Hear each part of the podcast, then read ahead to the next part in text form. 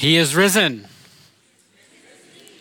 I love that. I love that really all around the world, people today, whether they are trusting in Christ or not, often will respond to he is risen.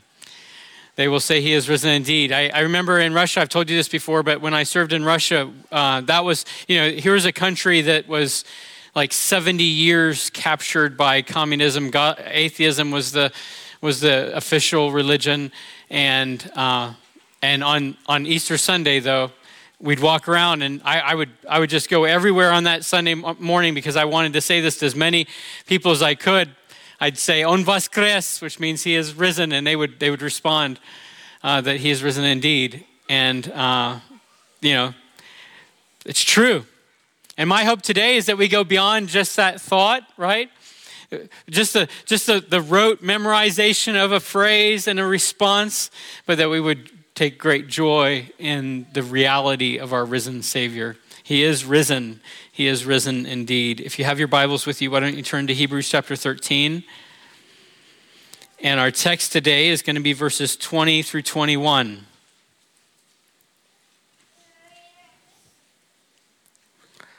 Hebrews chapter 13 and verse 20 says this.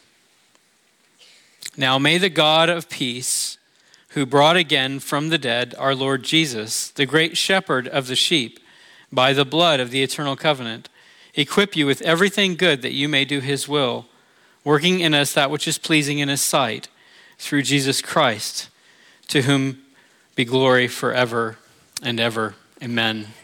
One more time, join me in prayer as we ask for God's help as we look at his word. Father, we come before you today in one accord and ask that you would do your work among us. I pray that you would move here in our hearts.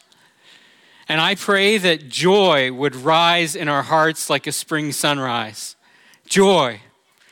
Joy that this world doesn't even understand. Like joy that flies in the face of all human wisdom. Joy in suffering.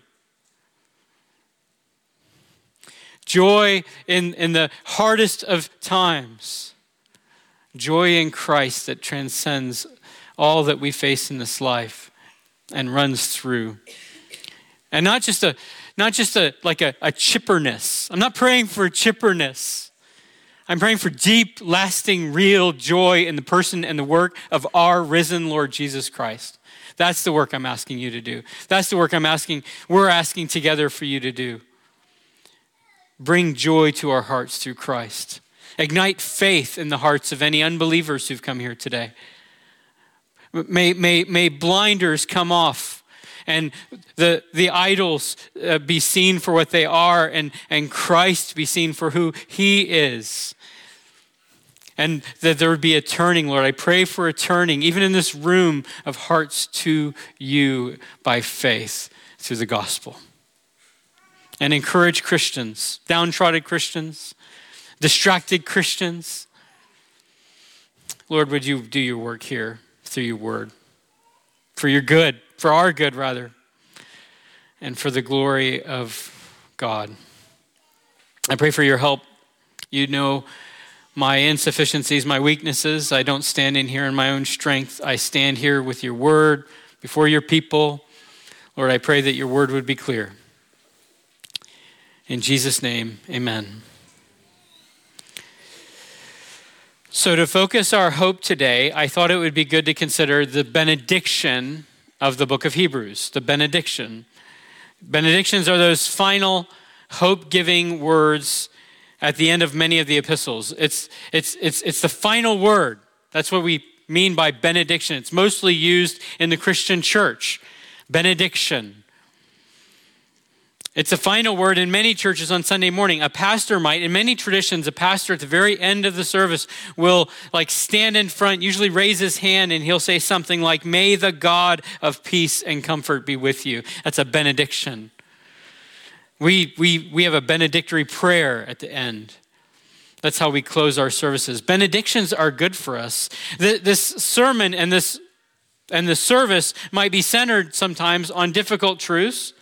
Some Sundays we talk about warnings. Some Sundays we talk about biblical correction.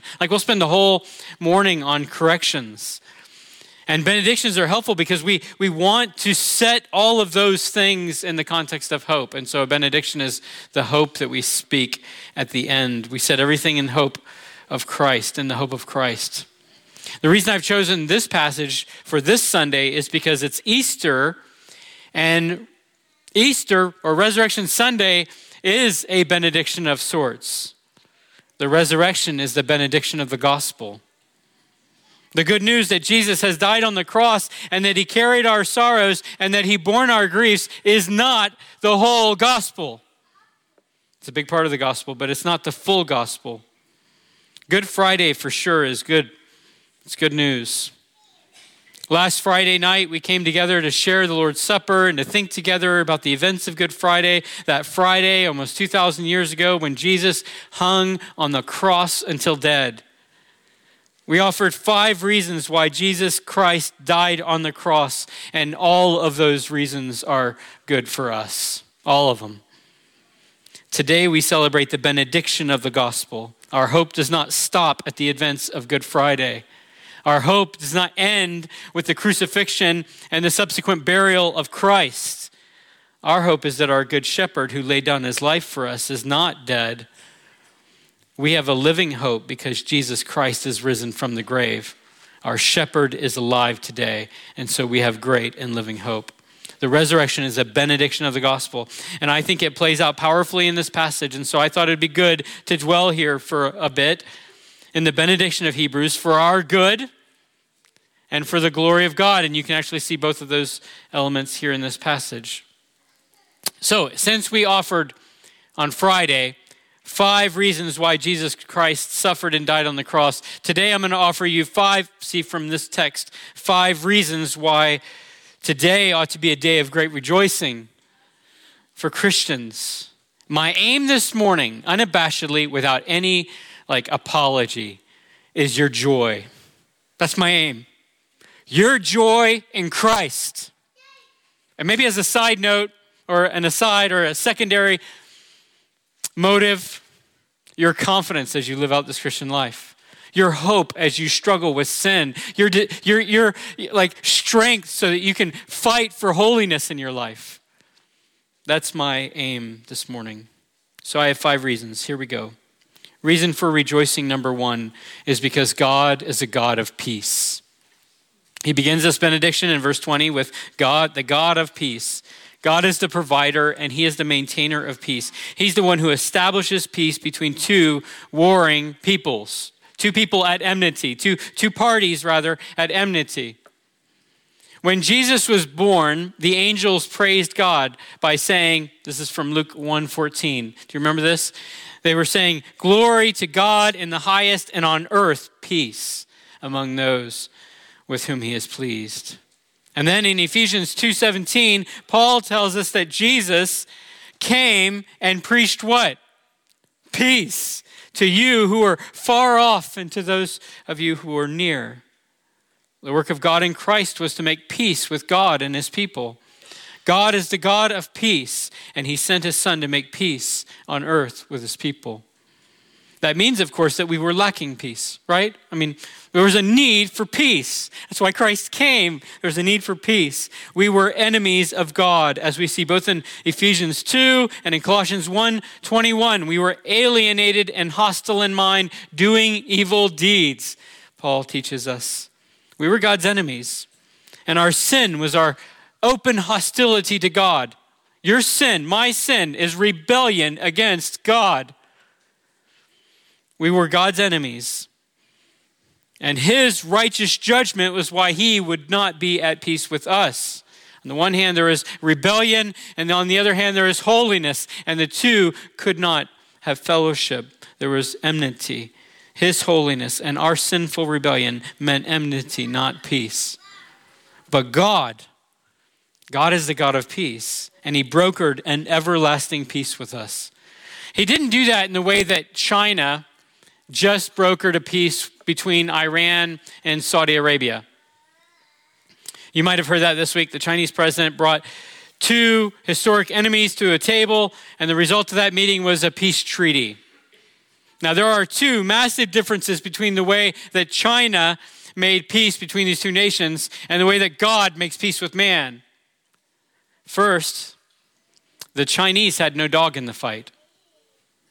China was not trying to prove, what China was trying to do is prove itself on the world stage, having influence and so on. They had no stake in either side of the conflict, either the Saudi Arabia side or the Iran side. The dictator of China just called these two nations on the phone and said, hey guys, let's come together and talk this out. And he mediated a peace accord as a neutral party. That's one huge difference. God is no neutral party in this enmity. The conflict is between man and God, and it has persisted since man rebelled against his creator and sinned, and God is not the neutral party, he is the offended party. That's a huge difference.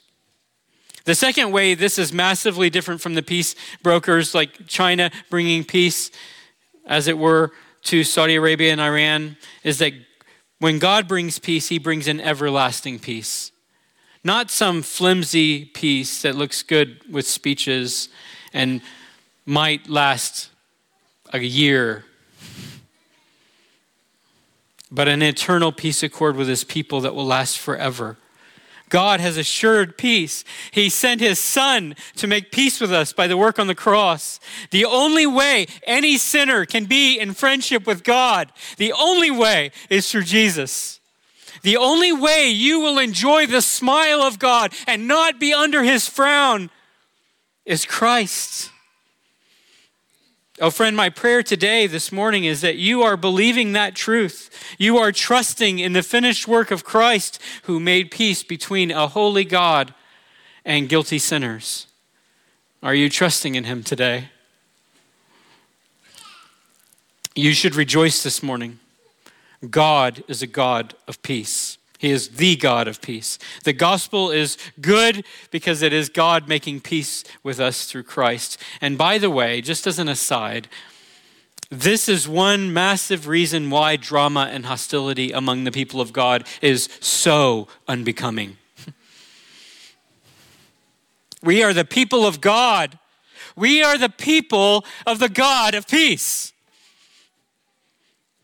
Our God, is the God of peace, and we are his people. And so peace and love is what is becoming of God's people, not hostility and enmity and strife and divisions and all of those things that often characterize the church.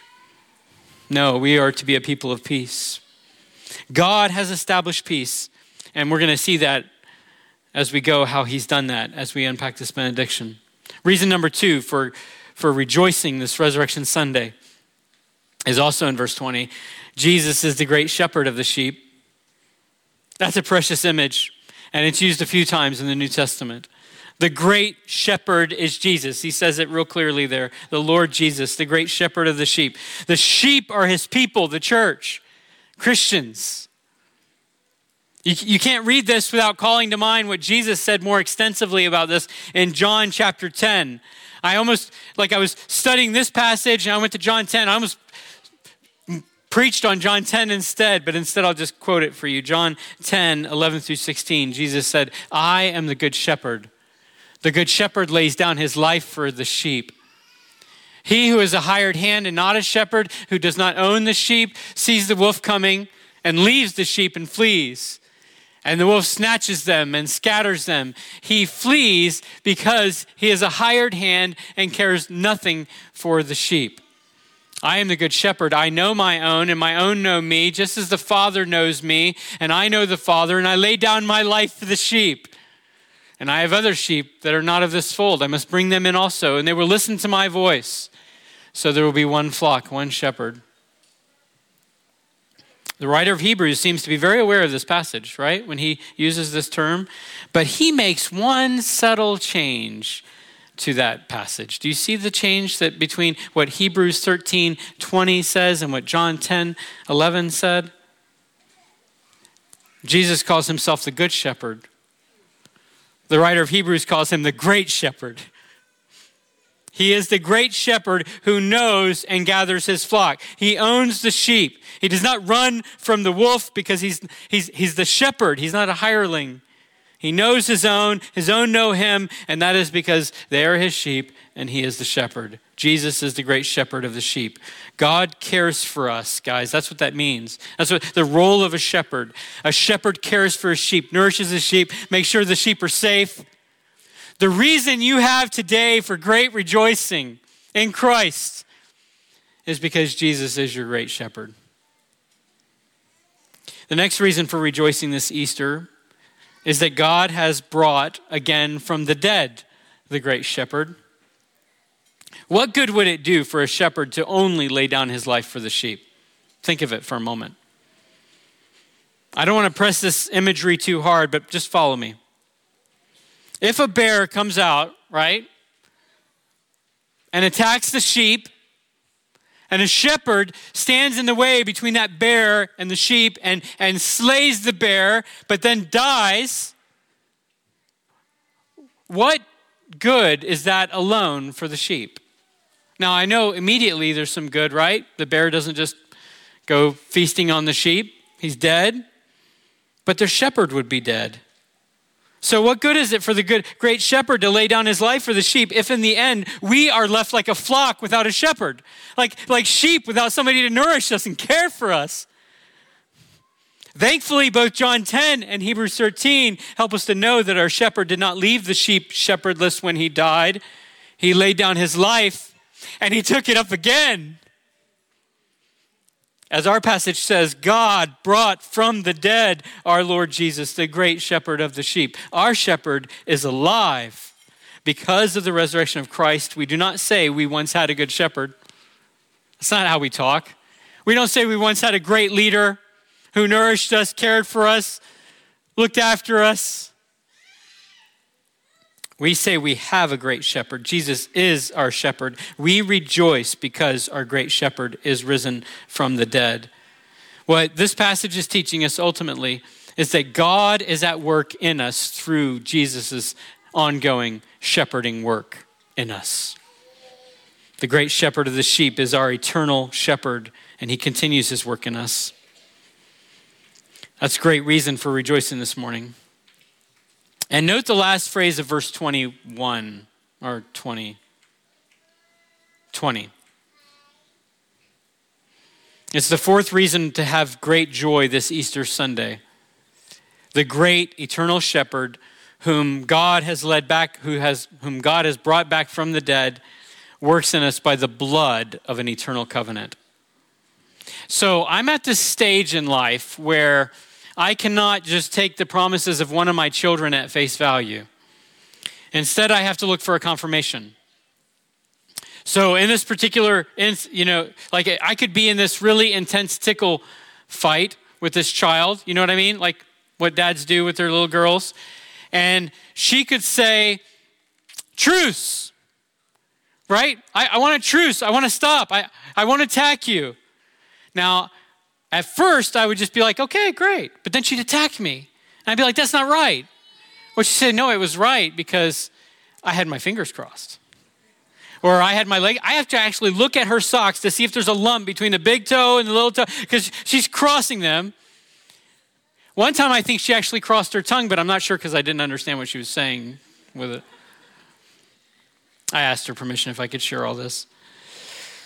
If I really want to ensure that the truce is real, I got to offer my pinky. You know what I mean? Pinky promises, those are solid. Those hold.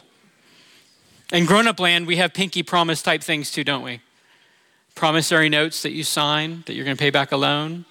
The collateral that you put up to buy a car or a house, that they own, they have a lien on those things, that sort of thing.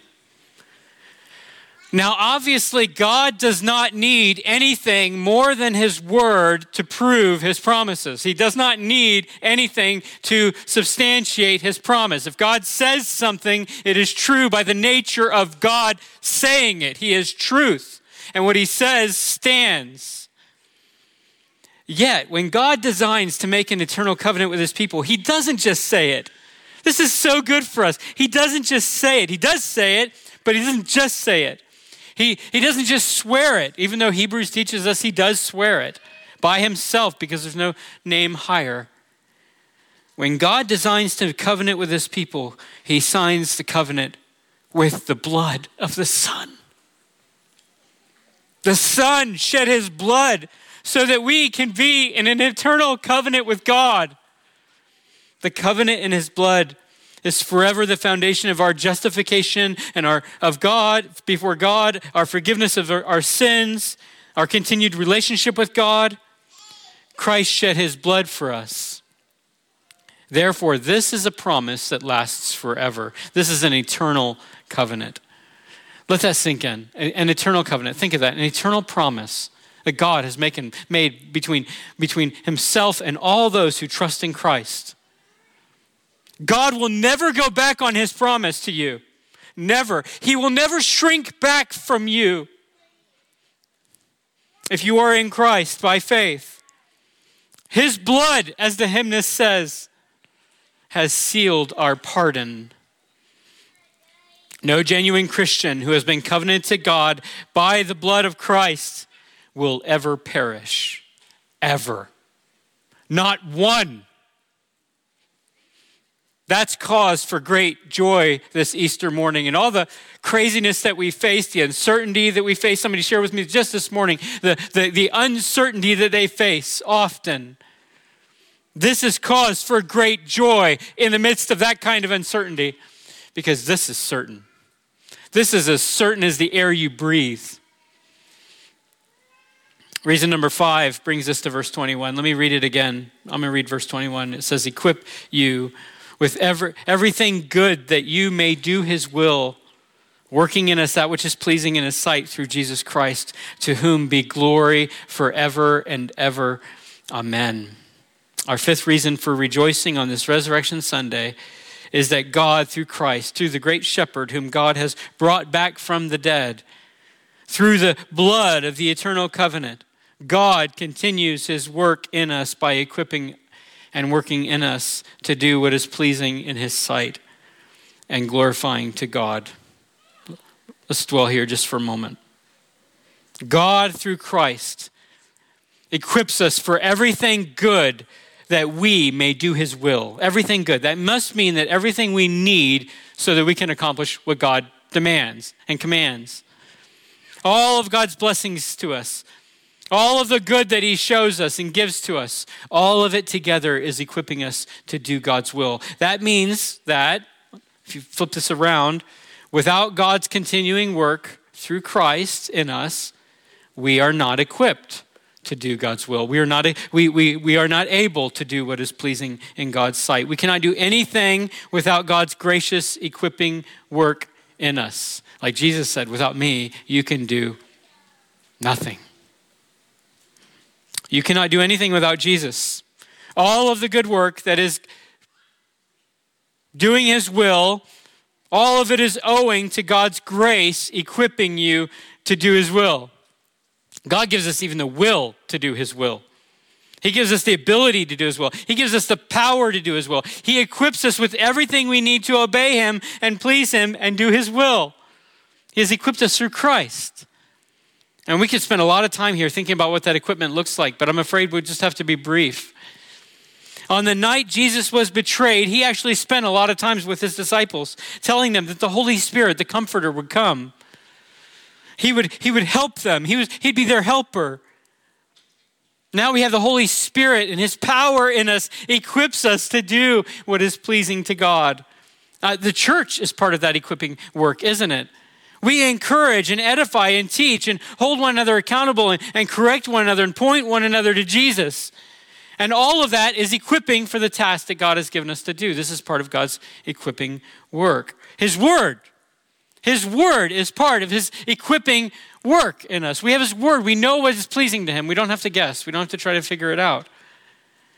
He has given us his word so that we might know how to please God. Many ordinary means of grace come together to comprise God's equipping work in you and in me through Christ. The point is that God in Christ, the risen shepherd, through the blood of the eternal covenant, has equipped us to do his will. And the second part of that is that God is actually working in us that which is pleasing in his sight. You see that? He's actually doing the work. God is working in us. He not only gives us what we need, he works in us so that we could do his will and do what is pleasing to God. Those two realities, his equipping ministry for us and his working out in us, this work is why we do anything good and pleasing to God. It is only through the work of God in Christ that we can do anything at all. Listen to how Paul put it in Philippians, to the Philippian believers. Philippians 2:12. I'll just read one verse and then I'll read the other in a second. Verse 12, 2:12 says, "Therefore, my beloved, as you have always obeyed, so now, not only as in my presence, but much more in my absence, work out your own salvation with fear and trembling." There's a command for you to obey, right? Pretty big command, a pretty heavy command. "As you have always obeyed, work out your own salvation with fear and trembling." Work it out. Like, let the salvation that is in you permeate everything about your life. Work it out. Let it shape your attitudes and loves. All by itself, that would be a daunting command. That would be an impossible command. I cannot do what is pleasing to God in myself. I cannot love others. I cannot die to self. I cannot be holy in all of my thoughts and my words and my deeds. So I, for one, am super glad that he didn't end it there. Philippians 2:13, the very next verse says, "For it is God who works in you, both to will and to do of his good pleasure." So see the two sides of this. Work out your own salvation with fear and trembling. And it is God who works in you, both to will and to do of his good pleasure. Please God, that's the command. And it is God who works in you to please God. That's the promise. So the most famous line from Augustine's Confessions says it really well. Augustine prays to God and he says this. He says, "Command what you will and grant what you command. Command me to love my wife.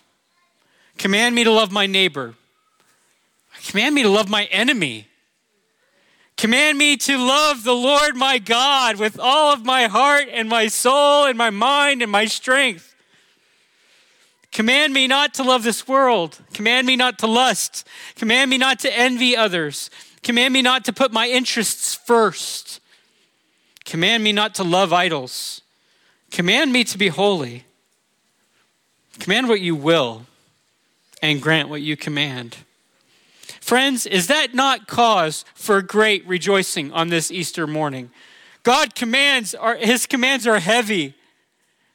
Yet he grants what he commands through the risen Christ working in you, equipping you and giving you the power and the strength and the ability and the will to complete his commands. Doesn't that give you confidence in your fight against sin?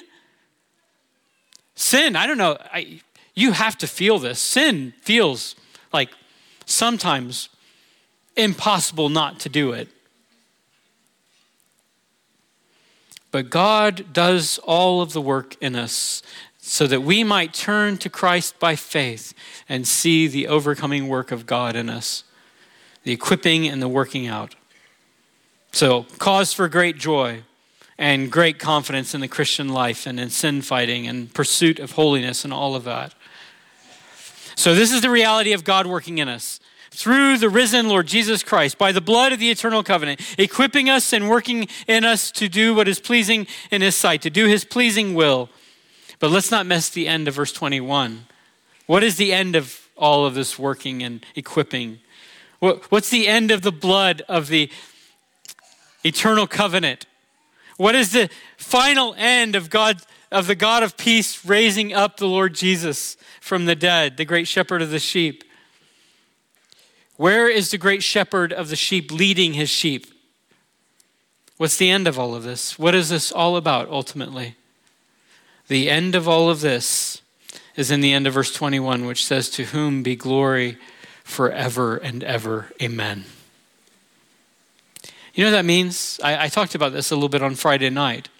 Then I defined it like this. I said, the glory of God is the display of God. It is the display of his worth and his qualities and his value and his praiseworthiness and his beauty. God is at work in you through the blood of the eternal covenant, shed by the great shepherd, whom the God of peace brought back from the dead. He is at work in you to display his grace and his goodness and his mercy and his kindness and his holiness and his love in you. This is the end. This is the great aim of the gospel. God works all of that so that we and others might see God in all of his splendor and majesty and loveliness. And that, friends, is our greatest good. And that is cause for great rejoicing on this Easter Sunday. God is at work in you. If you are in Christ, God is at work in you, glorifying himself forever. You have cause this Sunday to rejoice. God has been so gracious to us, has he not? He sent the Son to shed his blood for you. And then he raised up the great shepherd of the sheep from the dead. And through him, he equips you and works in you that which is pleasing in his sight, so that we get to see the smile of God. What good news. And I'll just say two things by way of application. If you're not trusting in Christ today, why? What is holding you back? Why would you persist under the frown of God when God has done this work for you? Turn and trust in Christ today. Believe in the Lord Jesus Christ and you will be saved. You will enjoy the smile of God, the working of God, the equipping of God, the eternal covenant of God. Believe in the Lord Jesus. Put aside all the things that you trust in, like your goodness and your merit, like your own good things that you do, the religious ceremonies that you participate in once in a while. Put it all aside and look to the cross and trust in Jesus alone. And you will be saved. That's one point of application. The other is, have great joy today, friends, fellow believers in Christ. Jesus is not dead. The tomb does not contain his body. He is alive. And in him we are made alive for the glory of God. So I want to leave you with this Easter benediction as we close. I think it'll sound a little familiar, at least this morning. So I want you to do this. I want you to think of Good Friday. Jesus Christ going to the cross for you, dying, bleeding, suffering, being mocked, giving up his spirit, saying it is finished,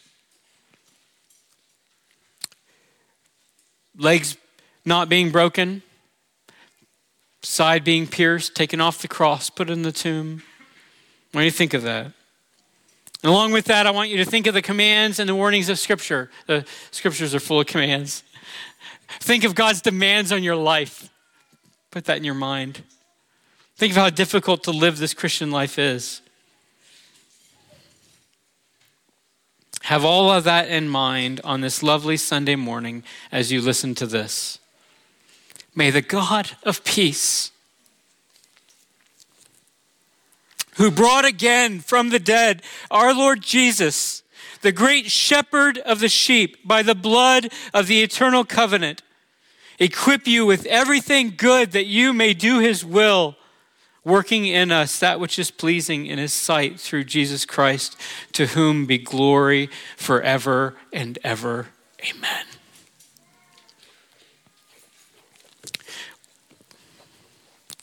Father, we come to you grateful for your amazing grace in our lives and in this world. We are grateful for the resurrection and the new life that we have in Christ. We are thankful that we stand under your smile because of Jesus. You look at us not with scorn and enmity like you once did because of our sin, but you look at us with love and affection because of Christ and what he has done.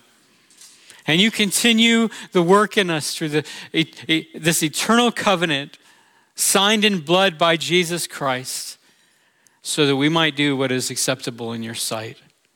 Lord, may we live this out and do so with great joy. Would you grant great joy among us today in our risen Lord Jesus Christ and great confidence in this Christian faith, in this Christian life. In Jesus' name, amen.